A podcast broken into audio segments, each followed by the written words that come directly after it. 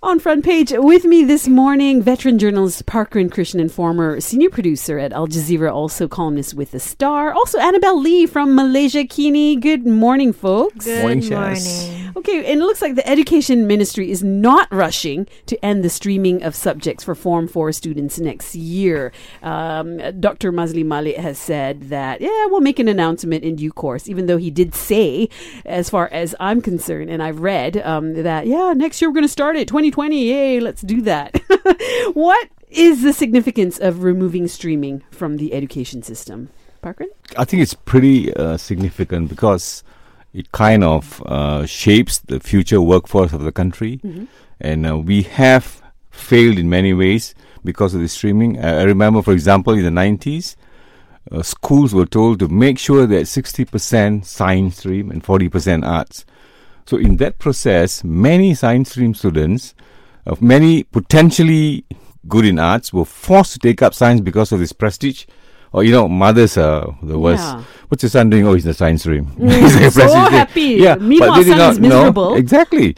So, uh, so this has to change. We need to have people choosing uh, their stream based on subjects, so that they can do well. I think they will do much better if they are allowed to choose what they want. Right. But then again, are Malaysians ready? So there has to be proper guidance and proper streaming. Like some other countries, they have subject-based streaming. I think um, the most important thing for me is I have always struggled with how science stream is seen to be for the smart or high scoring students, and art stream is for everybody else. You know, I, I really think that is stupid, and I really agree with Paki when he says that um, this should be something that the students are able to choose because you know schools are meant to kind of allow you to figure out what you like right Yeah. and then you sh- they should develop your potential that is actually the mm. point of a school not to tell you what you should do or box you in these really strict categories at such a young age at 15 16 you want to really figure out what is out there and kind of open your mind to you know a bit of science and a bit of philosophy and a bit of arts and mix it all And together yeah. I mean, the world that we live in today, it's not like one or the other. It's very multidisciplinary. Mm-hmm. When you design a phone, for example, you need to know arts and you need to mm. know technology. I think mm. the parents should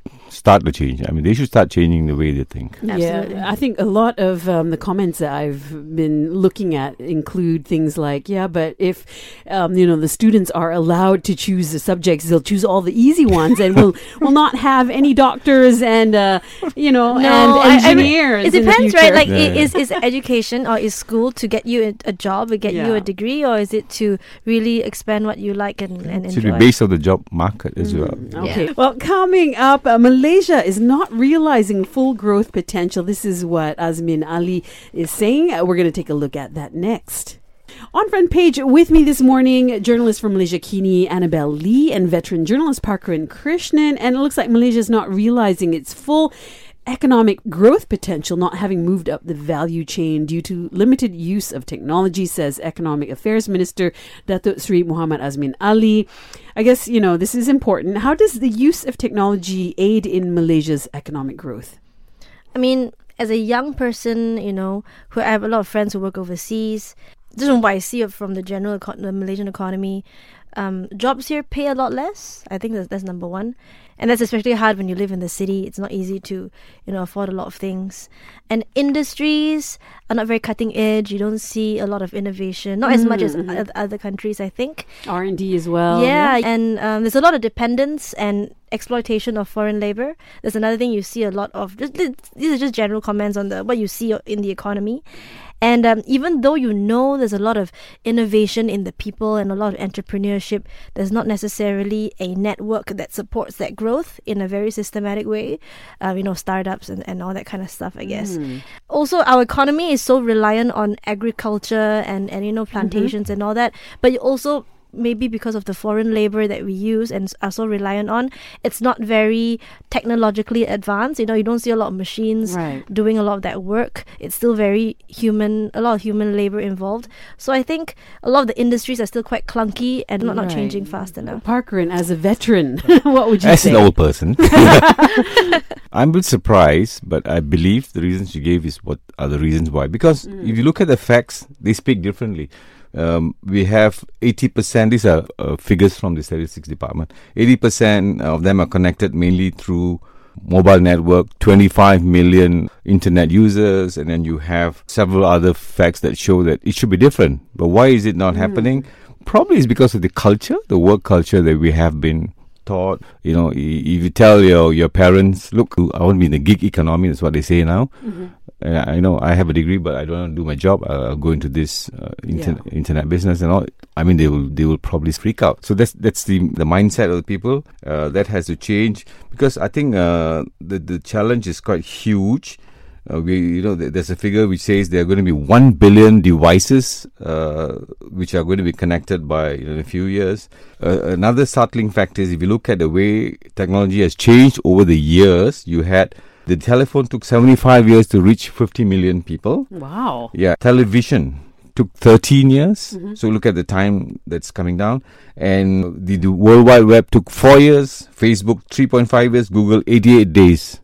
and Wow. they say Angry Birds reached 50 million in a mere 35 days. Oh, So wow. I, I look at this rapid change. People must start embracing. I think there's a lot of opposition because of the age factor. right. Uh, is the government preparing people for this change? I mean, they are pushing for automation and digitalization, which means the 40 and above group will be struggling. Mm. So, are they preparing these people in reskilling or retraining? All right. When we come back, we'll take a look at the federal goodies ahead of the Tanjung Piai polls. That's next. On front page with me this morning, journalists Annabelle Lee and Parkaran Krishnan and Dato Sri Najib has outlined some benefits the federal government announced ahead of the Tanjung Piai elections on November 16th. I guess it's no state secret that every government in power worldwide would always do something for the constituents in hopes of getting votes. Uh, what is different now? Can I take this? Yes, I love to. You know why? Because he should be the last person talking about it. okay. Now look, if you remember in the by-election about uh, eight years ago in Sarawak, this famous "You help me, I help you" Mm, statement. speech, yeah. Right. He was so blatant uh, in saying that you voting my candidate tomorrow. The following day, I'll be there with a signed check. BN has been doing it for 60 years. Yeah, he's doing it for political reasons, but when it comes to politics, you should have a bit of morality as well. You you don't throw stones from a glass house. Mm-hmm. That's exactly what he did. Mm, and he Yeah. did it before G14 as well. I mean, he did it as well. I remember being there, Massively. yeah. hearing him say all these things. But what he says is not untrue. Harapan has been, you know, issuing a lot of allocations, a lot of projects before the Tanjung Piai. I mean, everything's in Tanjung Piai, and this is like a week from Tanjung Piai by election. So I do not believe it is a coincidence. It- I mean, we've seen 4 million from Syed Saddiq, 3 million from Zuraida, you know, another 3 million from Salahuddin, and 357,000, I think, from Rina Harun. So this is a lot of money. And, and, And coming from people who actually were screaming when Barisan was Exactly, doing it. exactly. Uh, that- And that's Harapan- really immoral. Okay, so what has the election commission said about all this? Anything? Nothing that I know of, but what we know is this is not the first time Harapan has done this. It did it in Cameron Highlands, it did it in Sandakan, it did it in Rantau. Um, and I mean, I can only predict that the reason why they're doing this is because they're worried that this is going to be a really close Yep. fight with UMNO and mm. PAS. But still, I mean, like Paki said, that this is something they have been complaining about, and yet they do the mm. same thing. Which Well, I think the, the. EC Election Commission had clarified in the in the last by election that it's within uh, the law to to come up with this announcement because what you can't do is buying votes directly mm-hmm. or, or using money for to influence people directly. So there is a loophole in the law which needs to be addressed. So, and that loophole is improving Tanjung Piai as a, as a lovely place to live, I suppose. Well, coming up, uh, Lim Kit Siang has warned that kleptocrats will escape justice if Harapan is dismantled. We'll take a look at that next. On front page with me this morning, Parkaran Krishnan, a former senior producer at Al Jazeera and columnist at The Star, and Annabelle Lee, journalist from Malaysiakini. Kleptocrats will escape justice if Harapan is dismantled, warns veteran DAP leader Lim Kit Siang. And he says that Malaysia's economic trajectory was in peril because Vision 2020's goal of turning the country into a developed state has not been realized in time. Does this statement hold any water since politics and justice should have clear separation? Well, in theory, of course, that, that is what should happen. But in Malaysia, you know, judges are suggested by the Prime Minister before the Agong, Yang Yang di Pertuan Agong actually appoints them. So, you know, the judiciary is not exactly independent of the executive in this case. But okay, coming back to what, what Kit Siang said, we see all these trials today against Najib, Isa Samad, Zahid Hamidi, um, Tengku Adnan, Mm. and uh, there must be enough for the AGC to initiate, you know, charges and trials against these people. And I guess if you wanted to make an argument for the independence of the judiciary, why didn't we see these charges during the BN administration, right? So I think that is something that has to be said. But the reason why Lim Kit Siang is saying this is because he's trying to kind of rally people around Harapan, around I mean, and th- th- they're going through a really tough time right now, public perception and also racial and religious politics. Yes. So he's just trying to rally and remind people, kind of like you know, Harapan will promise um, institutional reforms, will promise upholding the rule yes, of law. yes, right. Uh, Parker. it, it may be a political statement, but I think, like uh, Annabelle said, it's real because we know that uh, these Barisan MPs who have been trying to be on Pakatan side in this manner, all these people have uh, a 1MDB skeleton in their closet. Yeah. Mm. That's a fact, and Kitsiang knows that. And so the fear is that when these guys come back and be part of the government, I'm sure there will be attempts to bring back those who are being charged now, and Yes. it makes a mockery of the separation of power. Uh, in any case, it was a mockery for many, many years, and we thought the new government will change it. And I hope they will because it's not being seen to be changed. Yeah. Right. Now, Lim Kit Siang said Malaysia must be ranked among the top 30 in the world in terms of integrity. Is this a goal that's achievable? Honestly, personally, I don't think so. You know why? Because I don't trust Malaysians. I'm part of them. I'm not saying I'm different. They, they, they, they tend to um, embrace corrupt leaders. I mean, there's no integrity. And you wait for handouts, and it's going to take generations to change. Right. I mean, I beg to differ a little bit. I'm, I'm I guess, less pessimistic.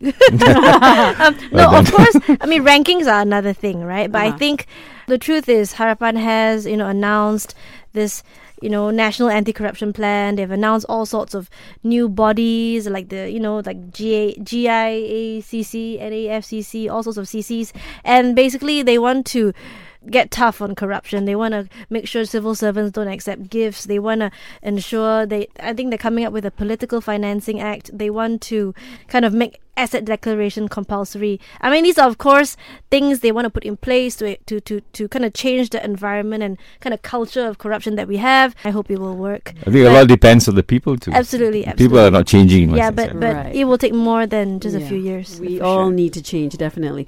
Well, coming up, uh, don't use varsities to spread political ideology. This is what the regent of Johor Tunku Ismail Sultan Ibrahim has urged universities. Uh, we'll take a look at that one next. On front page with me this morning, Parkaran Krishnan and Annabelle Lee, and the regent of Johor Tunku Ismail.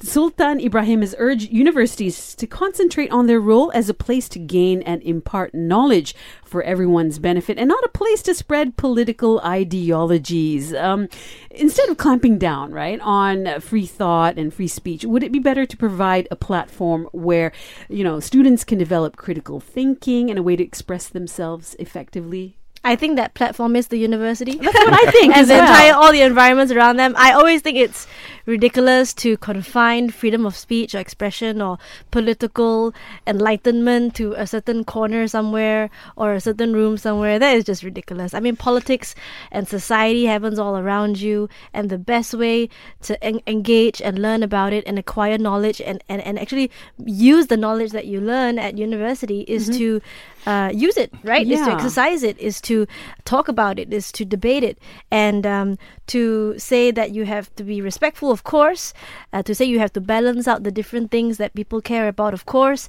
But people only figure those things out when they actually engage with the Engage, information. yeah, it's Yeah, you can't just do it all in your head and then say something that doesn't represent that. You know, you gotta you gotta talk to about it. Uh, you have now the voting age has been reduced Mm-hmm. 18 and and 18 is just while you're doing your foundation or probably your HSC or STPM whatever and by the time you're in university you're 19 20 21 and that's the time your mind grows Absolutely. you have to be vibrant that's where you discuss issues you fight you you change your mind and you build your character and, and you are very politically aware to make changes to the country Where else are you going to do that? Like what she yeah, said. how can you possibly Yeah. learn about engineering and Exactly. mathematics and and you know all these different subjects and not understand how policy is made, not understand how power and politics is done? Right. I guess the question is why are I guess universities and administrators so afraid in this country to allow students to express themselves individually as well as a collective? It's the legacy, right? I mean, since 1971, we've had the Universities and University Colleges Act, and that for so many years, I mean, 40 years now, has completely shackled the universities and then the students from be, from being able to speak out. And now, yes, they're amending the law, and I don't know, within a few months, you see things like Wong Yanke and all that sort of thing. So I think it's been pretty effective so far. So, o- but obviously, changing the culture will not be overnight. I mean, yeah. So I think Yeah. that will take time. Uh, I I think this is the place where you must develop vibrancy of thoughts, mind, Yes. A- a- and, you know you you must actually allow absolute freedom for people to do what they want in the campus or outside the campus. But I have my reservations about direct political participation. That's an issue we need to kind of control Right. a little because in Malaysia, it can get out of hand because of the racial and religious nature of our mm. makeup. So that becomes an issue which always worsens situations in anywhere. So I think they should allow absolute freedom but stop politicians from directly entering and holding rallies in university. Okay. We're not ready for that yet, but eventually we may be ready. All right. Well, you know, Annabelle Parker, and it's been great having you this morning and looking at our front pages. Thank you very much. Thank you. Thank you for Thank having you, us. Shaz.